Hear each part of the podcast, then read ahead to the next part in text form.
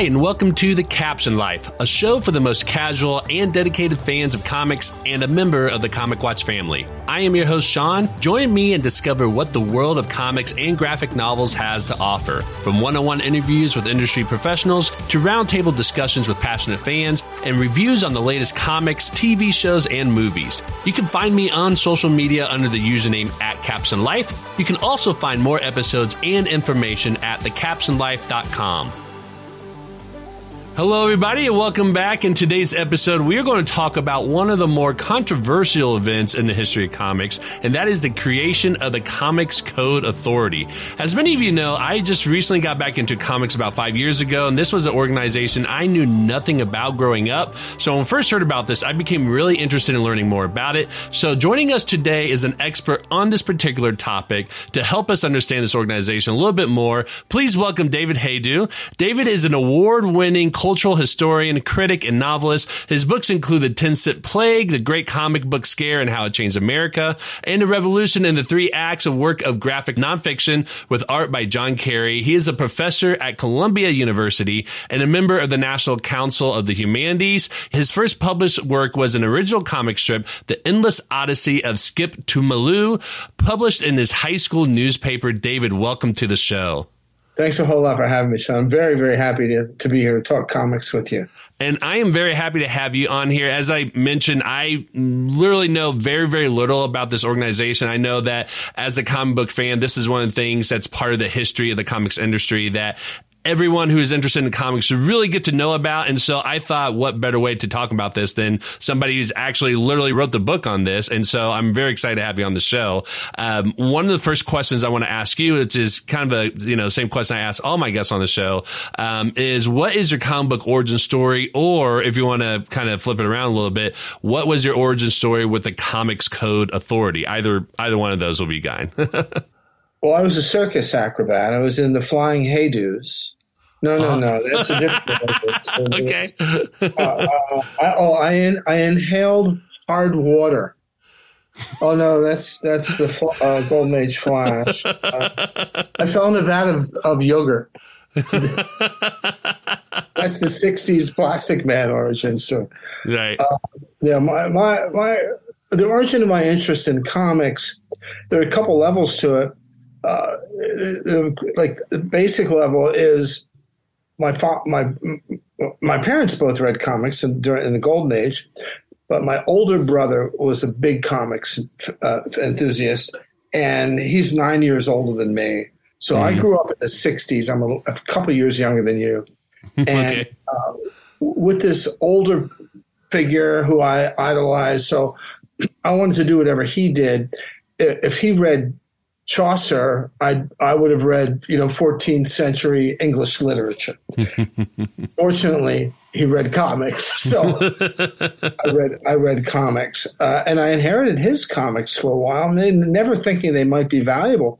He had he had the like the first issue of the original of the Justice League. He had the uh, showcase introduction of the Silver Age Flash. He had the introduction of the Silver Age Green Lantern uh, the Atom, Metamorpho, the Spectre, all those great like '60s DC intro, re, introductions or reintroductions he had. So I grew up on on that.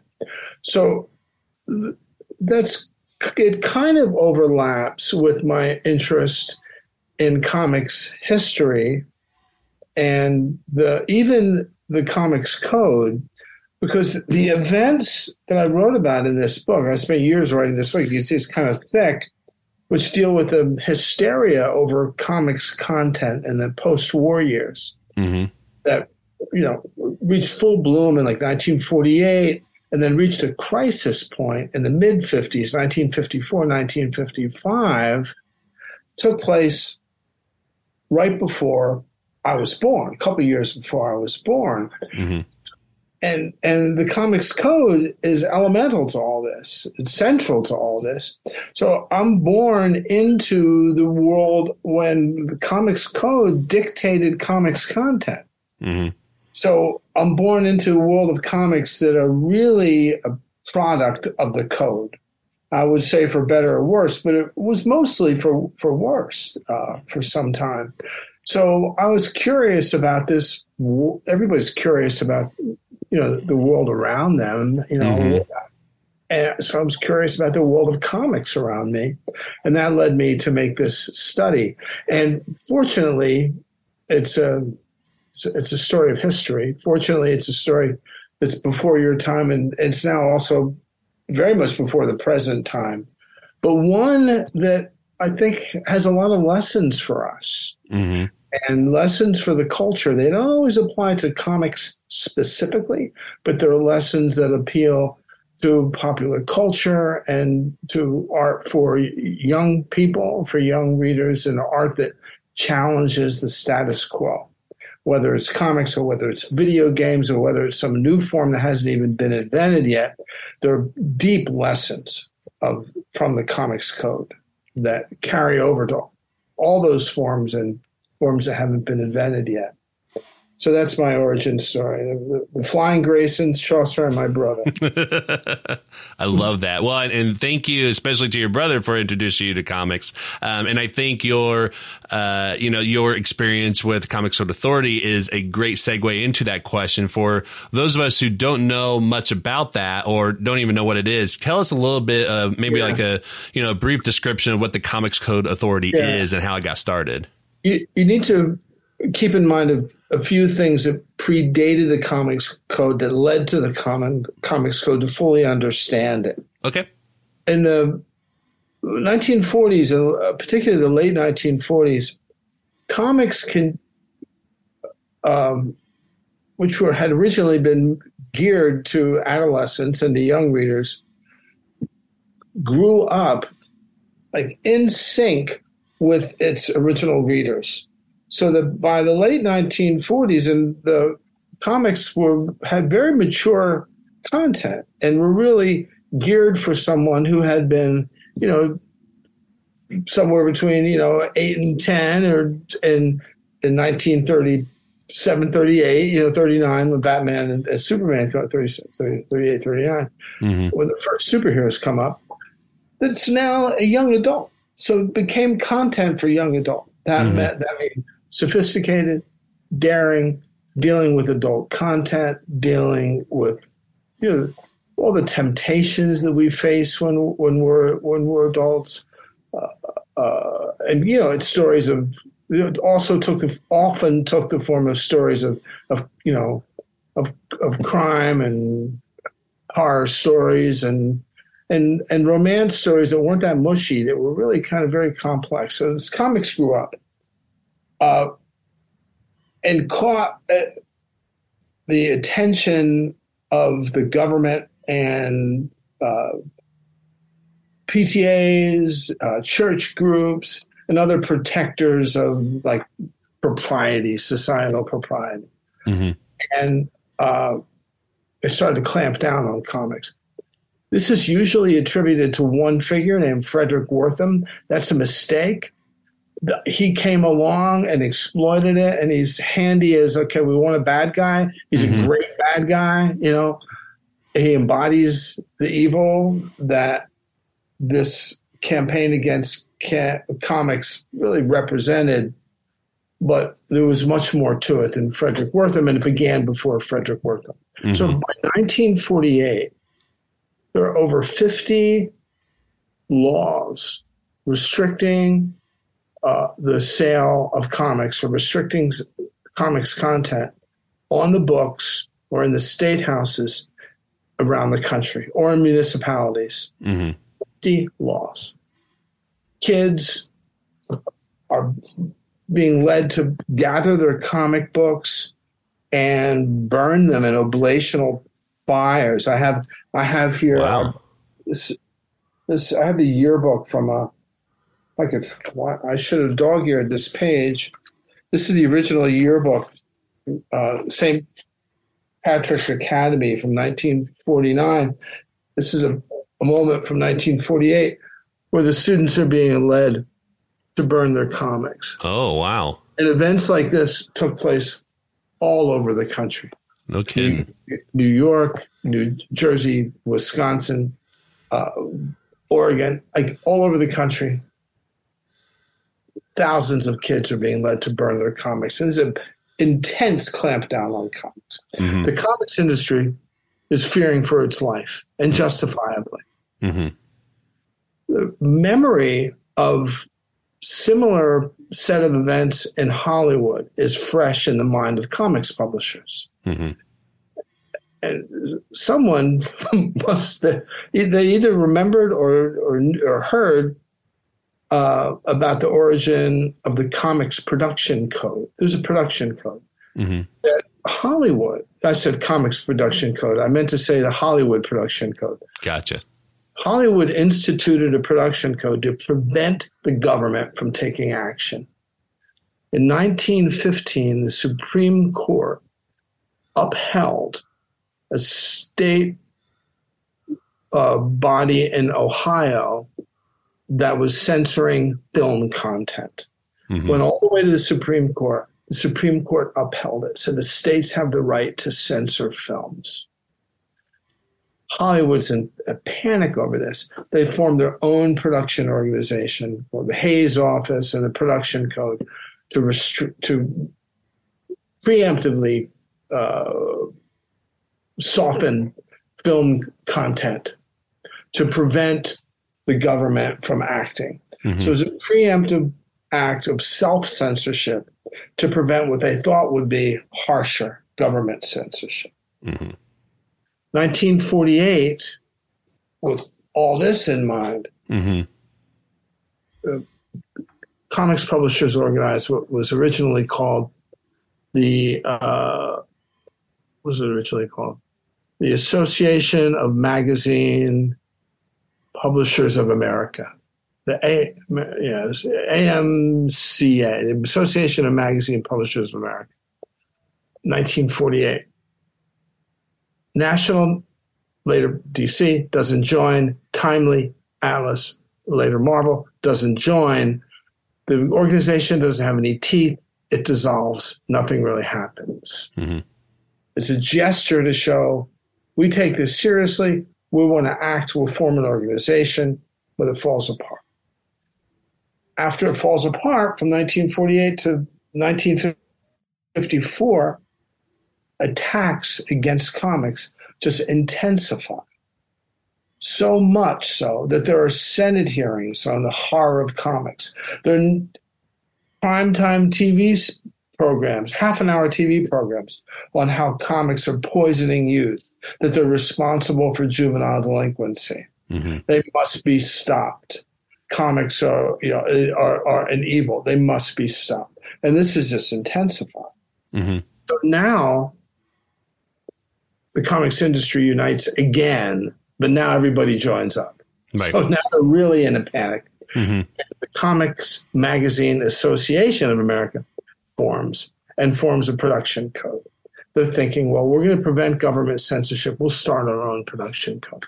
Mm-hmm. The production code that they that they created was much harsher than anything the government would ever have done it is mind blowing in its severity. Interesting. I, I, let me let me share with you just a couple of the restrictions. Okay. Okay. Yeah, that'd be great. Yeah.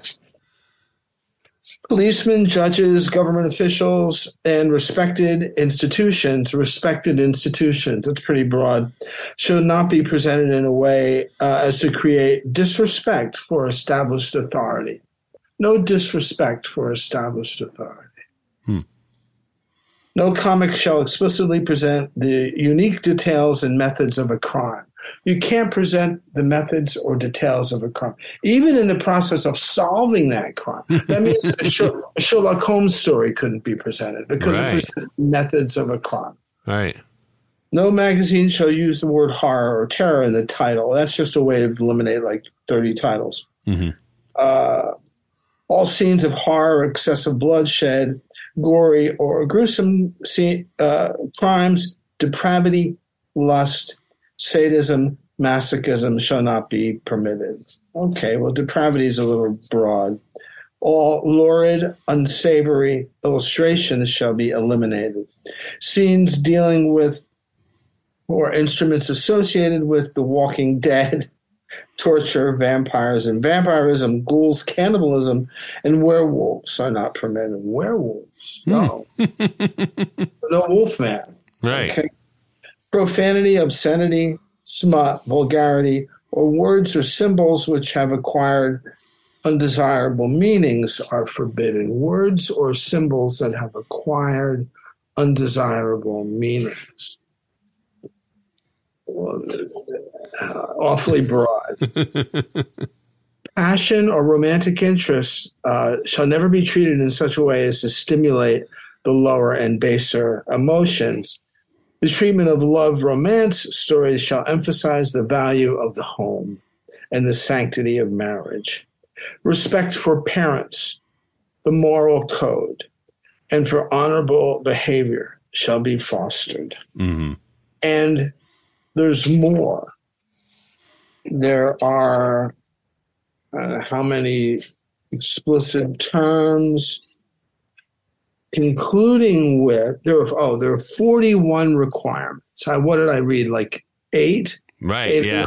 there, there are 41 of them.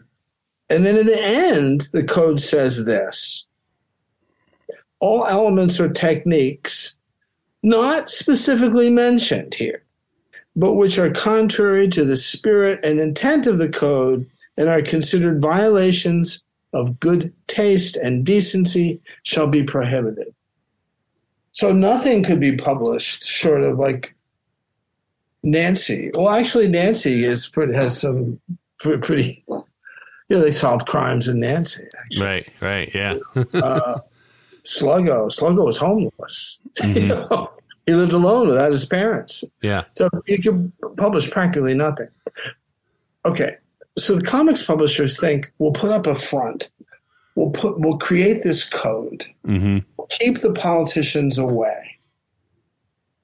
They hired an enforcer named Charles F. Murphy. Mm-hmm. And he actually took it seriously and actually enforced it.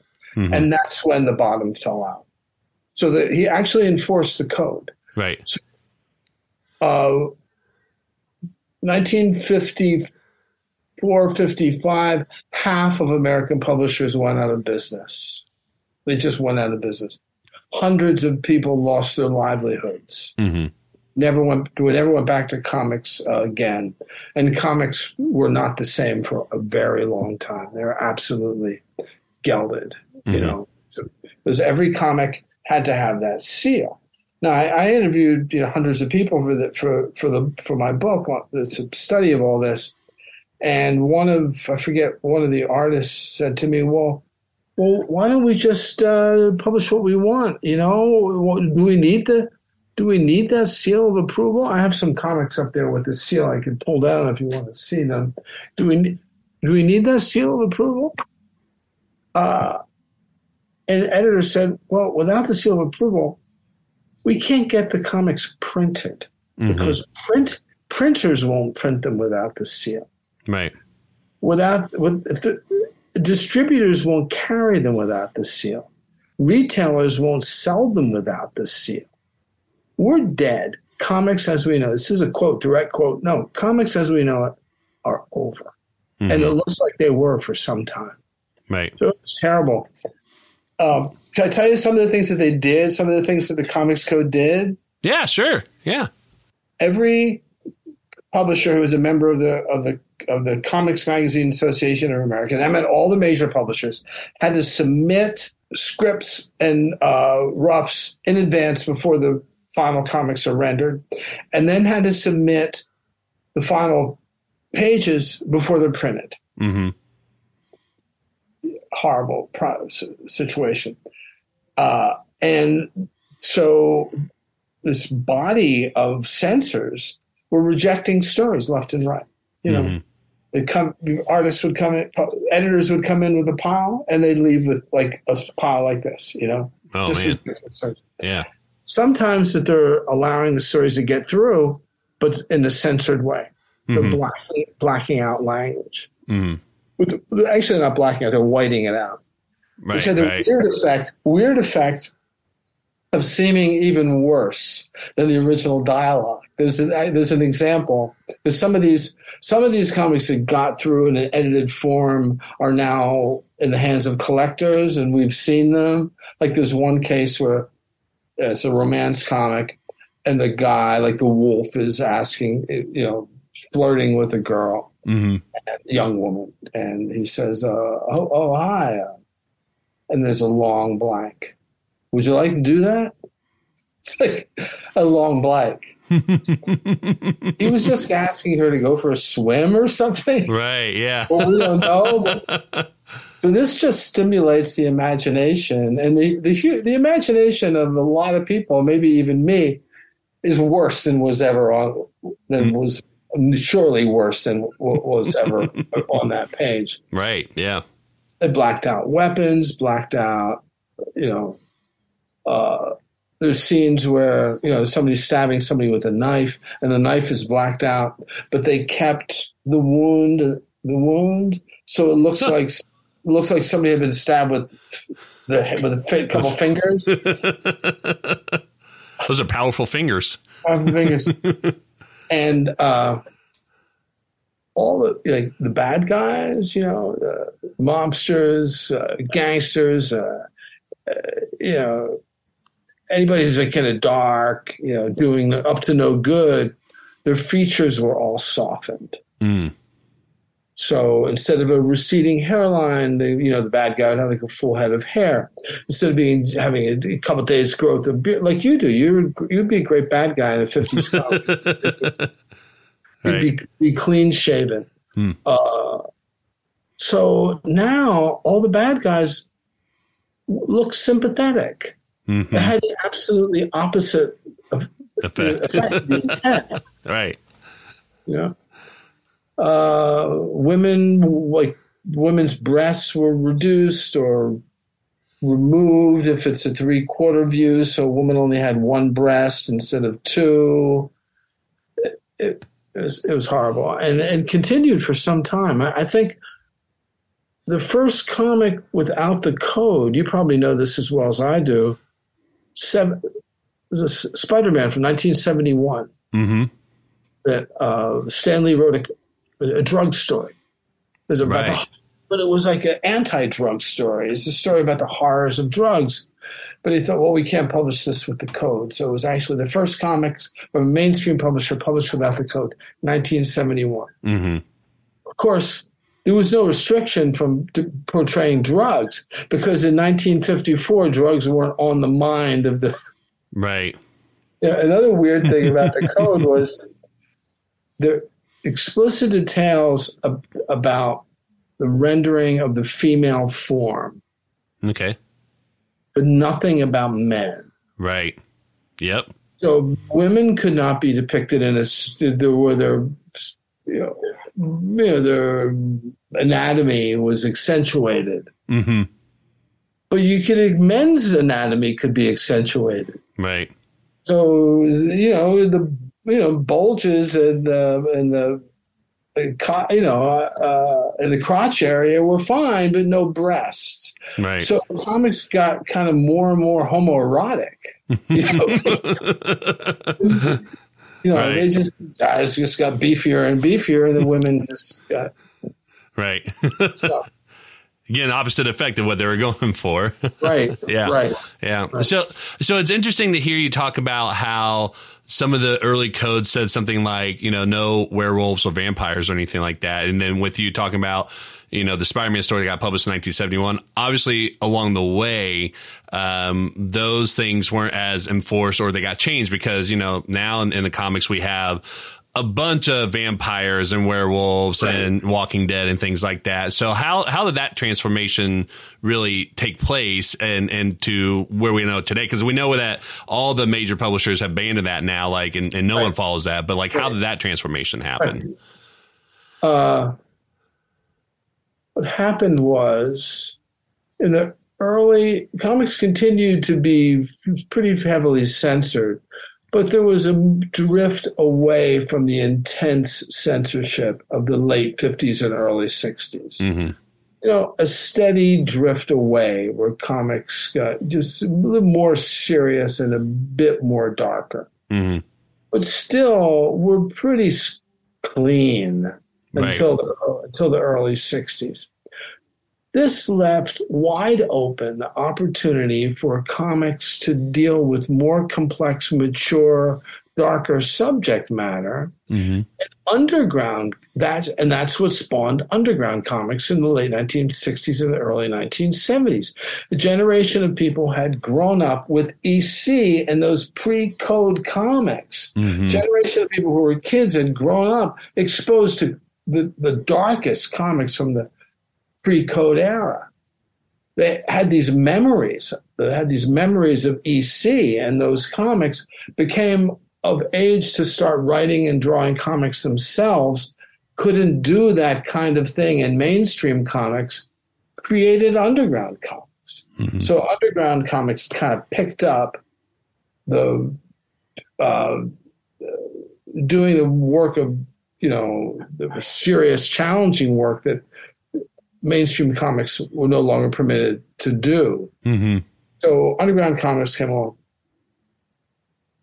shift in the culture commensurate with that and by the 70s comics publishers were just starting to feel like you know maybe we could maybe we could start to wiggle out of this maybe we Mhm. could move away from from the code and maybe no one will it's not being enforced as much as it used to be maybe Right. we can get away with it so comics writers and and and, and artists just try bit by bit We're testing the waters and get away with more and more and more and to the point where everybody just started ignoring the code and the code just essentially disappeared Mhm. but you're lucky to have not i mean i grew up in the 60s Right.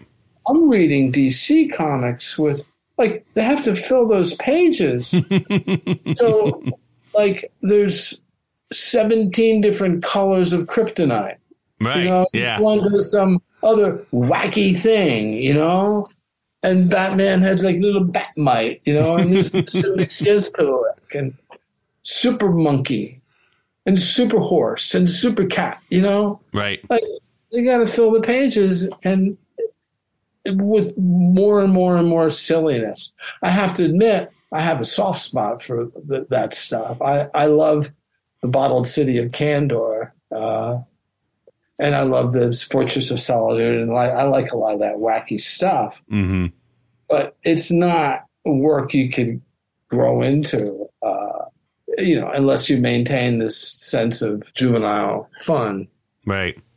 So my last question for you then um, about the Comics Code Authority is with where we're at now. Um, what is some of the lasting effects of the Comics Code Authority that we still feel now, or if, if there's any at all that would be good for us to know as we're moving forward into the future of comics and everything? What's something that we should be mindful of with the Comics Code Authority? I think the lessons of the Code Authority apply to other forms now. Gotcha. You know, I, I- think you know comics are so free. Uh, DC just introduced you know the, the the black lot. So I still read comics, Right. Yeah. Yeah. Yeah. and you know, so there's DC Black, and you know the whole thing. They were- the comics code. They they would have like burned those comics. You know, they would have been published. mm-hmm. Oh, another thing. Yeah, did I say that? Yeah, yeah. So, yeah, in the '70s, a lot of the comics, mainstream comics artists, I grew up with EC, and so we start to see even mainstream comics get like a little darker and more serious. But so the lessons now are lessons for people who make uh, video games, uh, and, you know, Mhm. tic- TikTok, uh, memes. You know, I mean, other other forms. I Mhm. think I think comics are good now. Right. Yeah. I think there's a little too much. uh, adhe- I think there's a little too Marvel has too much power. Huh.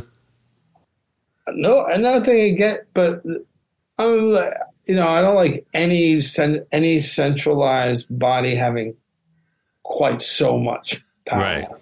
Right. Matter who it is. Right. Yeah. Uh, but uh, but I so I don't. Uh, I, yeah, I think that the lessons of comics of the comics code are, are still still make fascinating reading. So, and mm-hmm. there's a lot more to it than we had time to discuss here. And I would, you know, I, my book's out in paperback now, mm-hmm. and you could get it on Amazon views for you know a buck and a half. Mm-hmm. Uh, so there's going to be a movie version. Oh, awesome! Yeah, I can't say anything more than that, but it's pretty. Is, I'm pretty excited about it. Is it going to be like a? Can you say if, if it's going to be like a narrative or a documentary? A documentary. No, awesome. No, no, no, narrative. No, a narrative. Oh, like narrative. A, okay. Yeah, like a multi series, a multi part TV thing. Oh, that's awesome. Yeah, I'm pretty excited about Congrats. it. Congrats. Yeah, that's so great.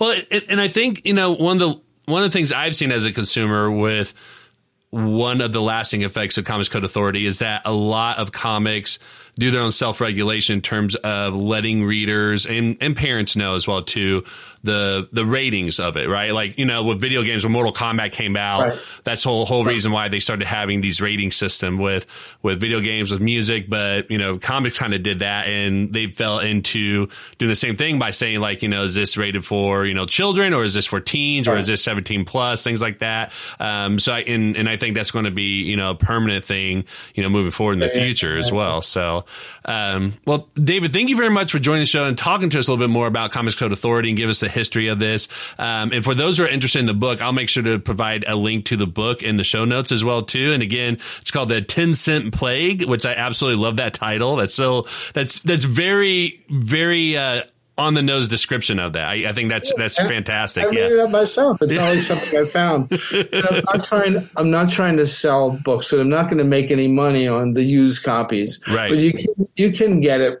used pretty cheap now, and right. it's in libraries too. Right. Yeah. Thanks for having me, Sean. I really appreciate it. Yeah. Before I let you go, where can we find you and your work online?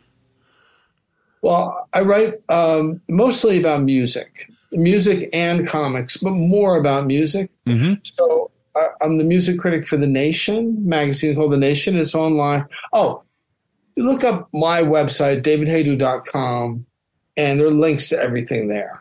Okay.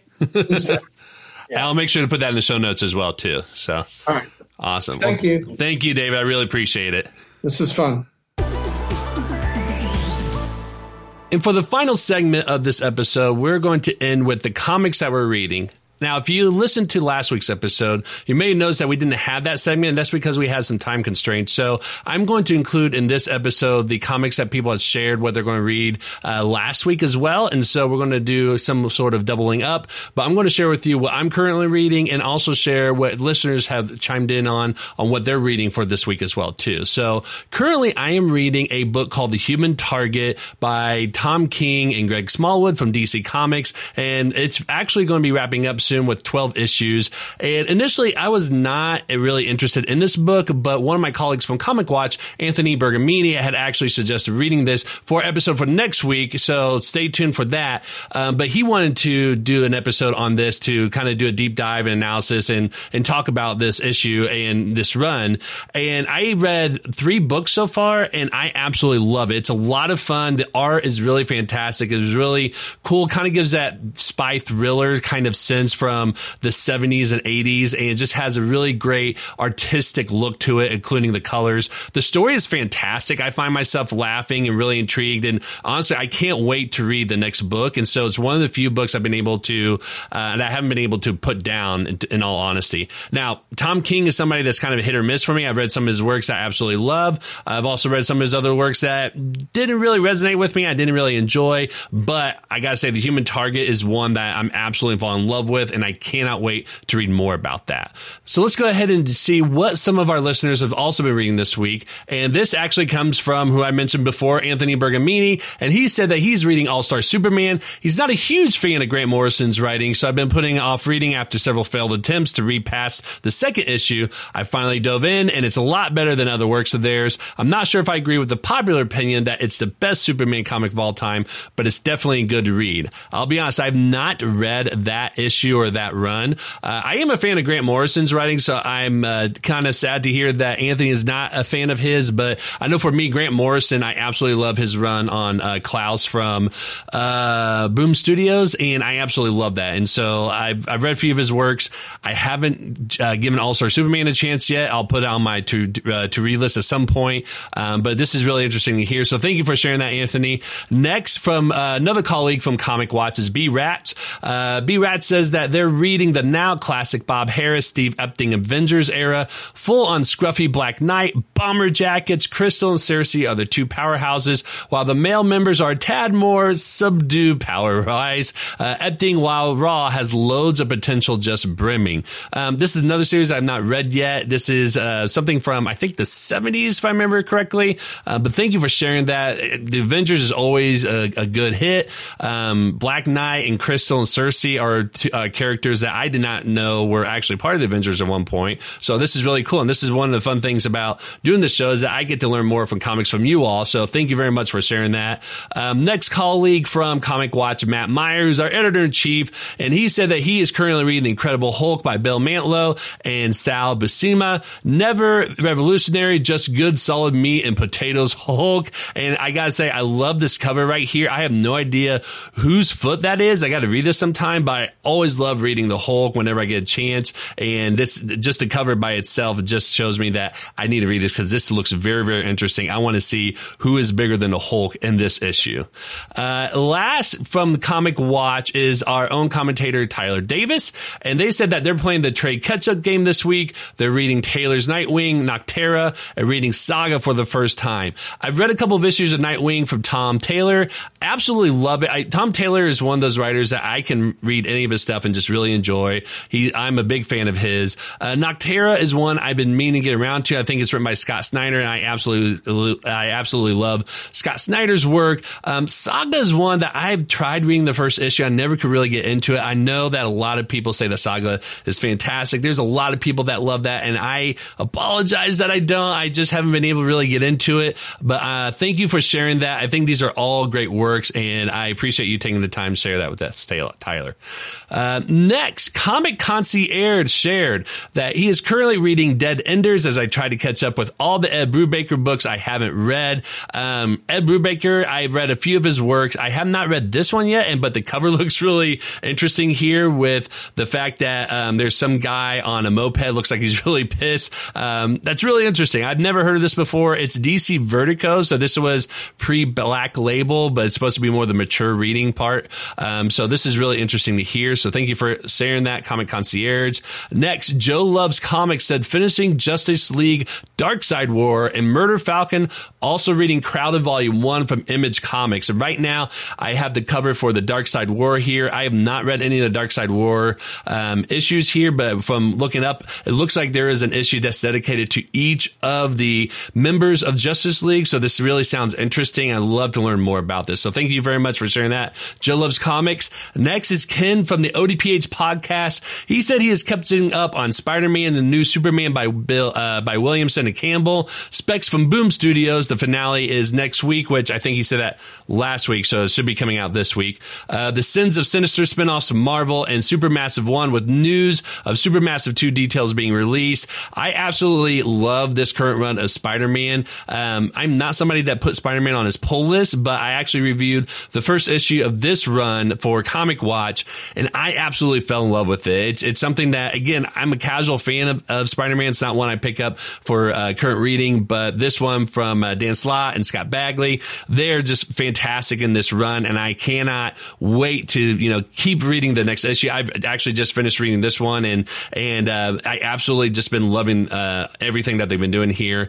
And then the Sins of Sinister spinoffs, I have been reading uh, the Nightcrawlers and um, the Immoral X Men. I just finished, and again, X Men is one of those things where they have all these spinoffs, and so it's really hard to keep up with everything. But what I've been enjoying about these is that you can kind of read them, and they are kind of self-contained for the most part, as long as you get the idea of like what's going on um, in the bigger realm of things with Krakoa and the X Men and all that. Um, I have not had a chance to read the Storm uh, spinoff series, but um, the Immoral X Men and uh, Nightcrawlers have been fantastic. So I definitely recommend that. So thank you for sharing that, Ken. Next is Spectacular CT says just started started reading The Boys. It was very 2000s, funny, but it got real problematic real quick. I can only imagine that. Um, I have not read The Boys. I've watched the show.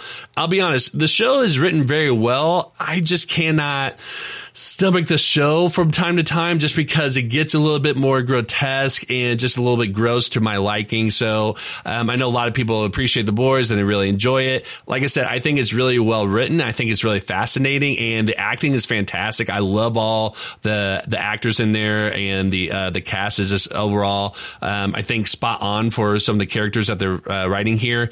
Um, but like I said, it's just not a series for me. So I imagine that the comic series is not for me as well too. But thank you very much for sharing that.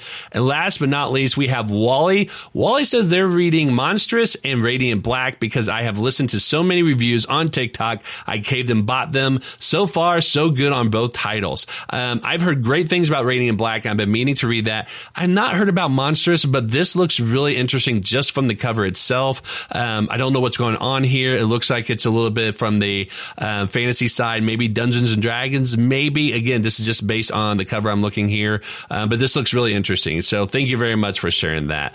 Um, and that is our segment, Comics We're Reading for this week. Thank you, everybody, for chiming in and letting us know what you're reading. I hope some of these uh, recommendations and what people are reading inspired you to maybe check out a new title for this week. And that wraps up another episode of The Captioned Life. I hope you enjoyed listening and don't forget to hit the subscribe button. You can follow us on social media at Caption Life. And if you like what we're doing, give us a shout out by tagging us in your post or send us a message. For more information about us and all of our previous episodes, visit thecaptionedlife.com.